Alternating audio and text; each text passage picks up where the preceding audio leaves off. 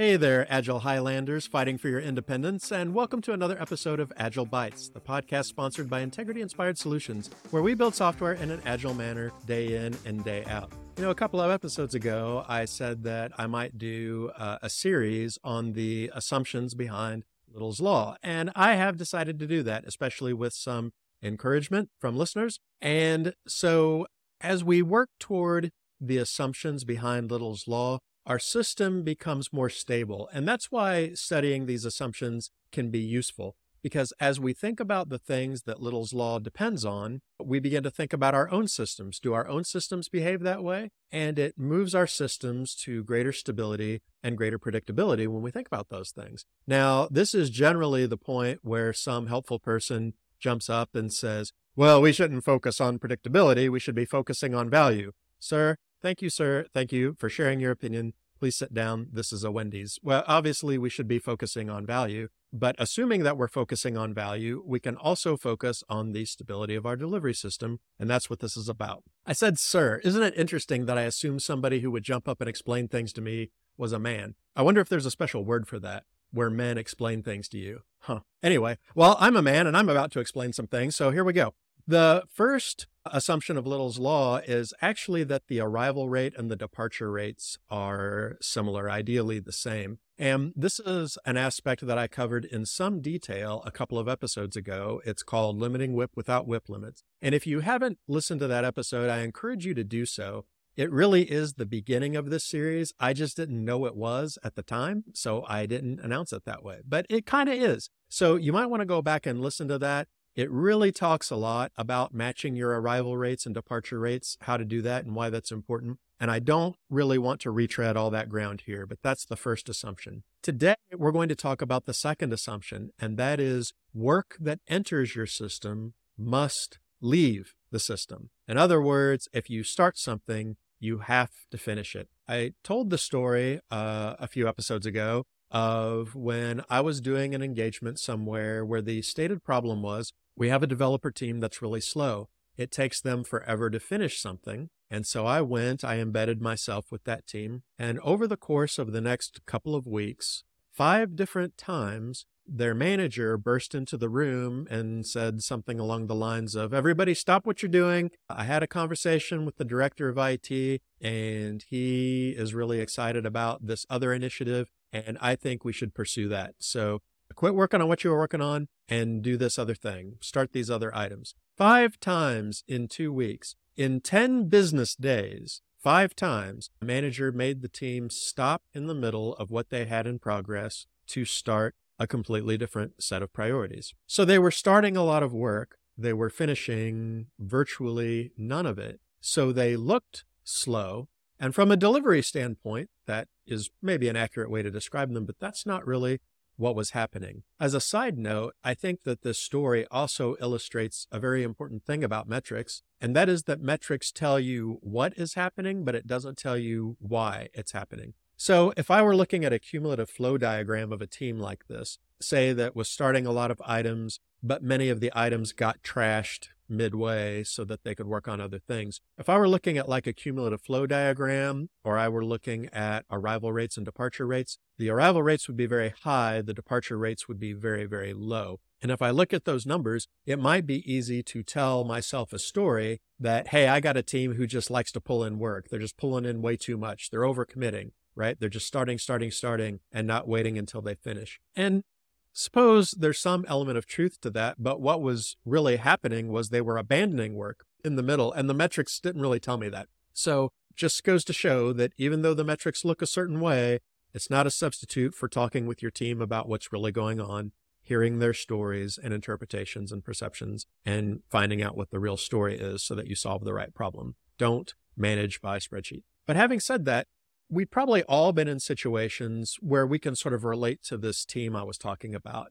Maybe not with that degree of frequency. I mean, obviously 5 times in 2 weeks is very, very high. But we've probably all been in the middle of a project or in the middle of a certain group of features or something like that. And all of a sudden, for some reason, something comes along and we have to stop that work and go do something else. Or maybe there's a blocker that we can't resolve, or, you know, some client has come in and asked for 12 completely different features and we want to make them happy. So we put what we're doing on the shelf for a while. Maybe we even intend to pick it back up at some point, but for whatever reason, that work just either gets stuck in the system or just never leaves. But in order for Little's Law to work, it assumes that all the work that comes in is eventually going to be finished. Well, how do we end up in situations where work doesn't get finished? There's a number of them. I already rattled a few off. One cause that I see a lot with teams is that the work isn't ready to be started to begin with. So enthusiastic team members pull the work in, and then we find out that we don't have all the information that we need to start the work, or we thought we were ready to go on something new, but it turns out we're not. This happens a lot when you have developer teams have the capacity for new work, so they pull it, but then someone down the line in QA finds things that they need to fix in some later work item. So they have to take the thing they just started and put it on hold while they go do something else. Or work just gets trashed because of other work. Like I said, these are all things that take work that entered the system and then we abandon it. We may only abandon it temporarily, but we abandon it nonetheless. And we end up with work that either takes an unreasonably long length of time to exit the system, or in some cases never exit the system at all. It just kind of hangs out, or we move it back to the backlog. I mean, how many times have you taken something that was in progress and moved it back into the backlog? Why did you do that? How often does that happen? That's the kind of thing we're talking about, because every time we do that, then we are adding chaos and volatility to the system. And the reason that this is harmful is because if we are trying to make plans around what our system can deliver, if we're trying to work at that sustainable pace, if we are trying to give people reasonable expectations of what our delivery flow looks like and make some plans around that, if we're trying to make sure people aren't overworked, or, you know, all the different things that a stable system gives us. If we want those things, then if we keep taking items that are in progress and then yanking them out of the flow, we're adding volatility, and our ability to do that goes down because our predictions become less and less meaningful when any given work item might just disappear off the radar for a month or two and then maybe show up again, maybe not. So how do we avoid this? I've got a number of suggestions just to get you going. There are certainly more. But, you know, we don't have time to go over everything you can do. There's a lot of things you can do. I'm going to give you some of my favorite ones. And then if you're a Scrum team, I got a special treat for you. I mean, we all know that sometimes I have a little bit of gentle ribbing about Scrum and our Scrum brothers and sisters. But today I have a special feature just for you, just suggestions just for you Scrum folks on this specific issue. So stay tuned for that. But let's talk to everybody for a while. How do we avoid starting work and then moving it back to the backlog, or it hangs out forever and ever and ever, and we don't work on it for a long period of time, or maybe we just take it out of the system altogether? I want to start out with a piece of advice that I think is applicable to your entire life, actually, and not just agile software development. I think this is an important principle that serves you well. I think it builds character and trust with the people you have connections with. I am not always really good about what I'm about to share with you, and I struggle with it just as much as everybody else does. But it's this: keep your list of commitments short, but your level of commitment high. Let me say that again. Keep your list of commitments short, but keep the level of commitment high. In other words, the number of things that you commit to, keep that number very low. Only commit to a very small number of things. But when you do, fully commit to those things. In life, there's just a lot of variability. There's a lot of circumstances that happen to us that change our conditions, that change our plans. There's always something shinier that comes along. There's always something that changes in our lives that means that something we used to be able to do, we can't do anymore. Those things always happen. Whenever we make a commitment, we are incurring risk, namely the risk of not being able to meet our commitments, right? So how do we mitigate that risk? Well, there's two basic ways that you do it. One way is that you are loosey-goosey about your level of commitment. And I think this is probably how most people do it, just judging from my own life and the lives of people around me, is we're very quick to say yes to things. We hate saying no to things.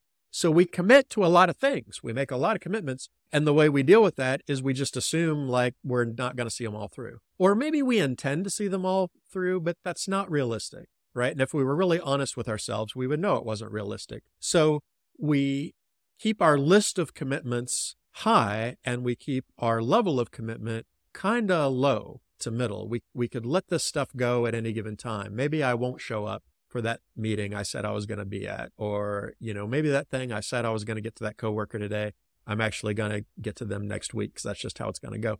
And we just have kind of normalized that, right? Saying that we're going to do one thing, but not following through on it. And we all kind of understand that's how life is, and we all give ourselves grace, and that's good. We should. But I would recommend that I think it's better to commit to fewer things and really commit to those few things. And this applies to our software development as well. Software development teams are very bad about saying yes, and we're going to get going on that. Yeah, I know that's important. I'm going to put somebody on it today. Yeah, I know you need that report. I'm going to get right on it. We say stuff like that all the time, but it's not realistic. And because we say stuff like that all the time, we can't realistically do it.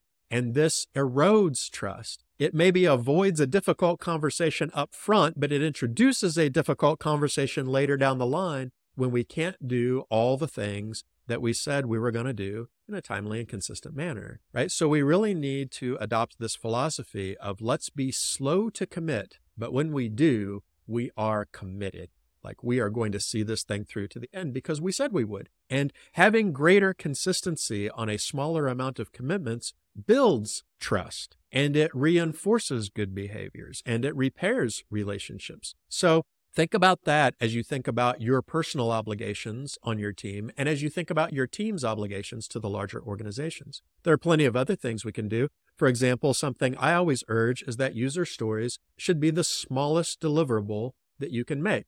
It needs to have value. You know, I'm not saying you should have a user story like add a first name field to a form, but it needs to be the smallest deliverable unit of value you can possibly imagine. Be ruthless in paring down your user stories. It's better to have 10 very tiny user stories than to have one big user story that is secretly 10 deliverables rolled up into one. Because the smaller the deliverable is, then the smaller the time frame they're going to spend in the system, and the greater the odds are that you're going to get it all the way from point A to point B without something interfering with that process. Another thing you can do is avoid what I like to call container cards. And these are cards that serve as a container for other items. So if I have a card on the board that says QA defects, for example, and as QA finds things, I keep adding tasks to the card. Man, that card is never getting off that board, right? Because the content is always changing, right? It's always filling up. There's always new things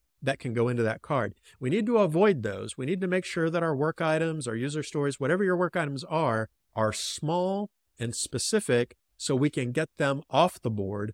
We don't want to put these large overarching placeholders that fill up over time. Another thing that I recommend for your team is to prefer creating new items over adding to existing items. You know, so let's say we are developing a user story. Let's say we want to add Canadian dollars to our order form, right? And so we're in the process of adding Canadian dollars to our order form. And then somebody says, oh, you know what?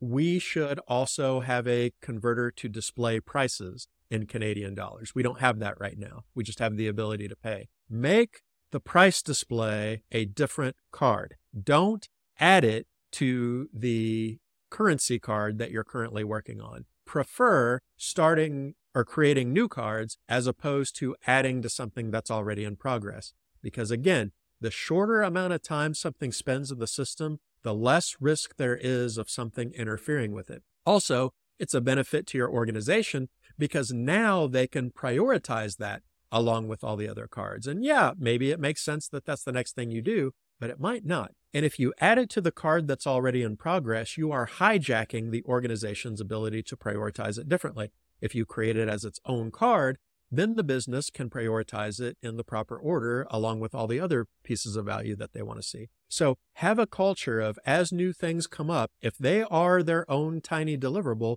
make a new card out of it. Don't keep adding stuff to things that are in progress. Another thing you can do is swarm. Put as many people on a work item as you can without, creating a bunch of overhead and people stepping on each other's toes and things like that. Be rigorous about this. And sometimes we do have work items that are one-person jobs, but don't let your developers get away with saying, well, it's not worth it to bring another person onto this. That may be true, but take a look at the list of subtasks under that card. If there's more than two or three, probably would benefit from at least one other person, right? So put as many people on one item as you can instead of spreading people out over multiple items. Again, the sooner you can get something out of your system, the less likely it is that something will interfere with delivery. So having multiple people on one card as opposed to having one person on multiple cards is going to be preferable. Another thing that you can do is address blockers quickly.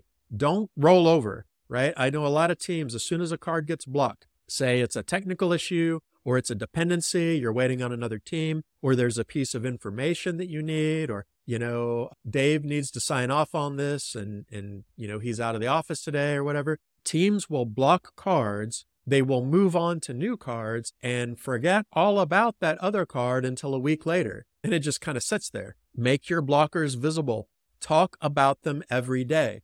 You may not be able to do something about them every day, but they should never drop out of your consciousness. If a card is blocked, that should be something the team is talking about in their daily scrum or daily stand-up every single day. What's the state of this blocker? Is there anything that we can do to move this blocker forward? And then the last suggestion I have for you, and again, there's many more things we could suggest. The last suggestion I have for you is to make sure that you have the mindset of deliver something and iterate on it, as opposed to spend as much time as you can getting it right before you deliver it. This is an agile way to think about feature development. If you need agility, then it's because you don't really know for sure that you've built the right thing. So quit trying to invest in getting everything as full, as gold-plated, as rich as it can be before you get it out the door. Get it out the door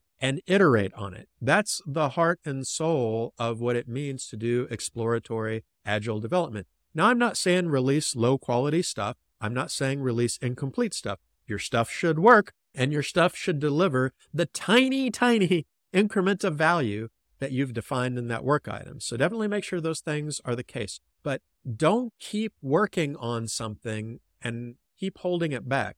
Deliver it, iterate on it. Did you miss something? Great. Make a new card. Deliver that. Is there something that could improve what you did? Great. Make a new card. Deliver that. But deliver your thing and get the feedback on it and iterate on it.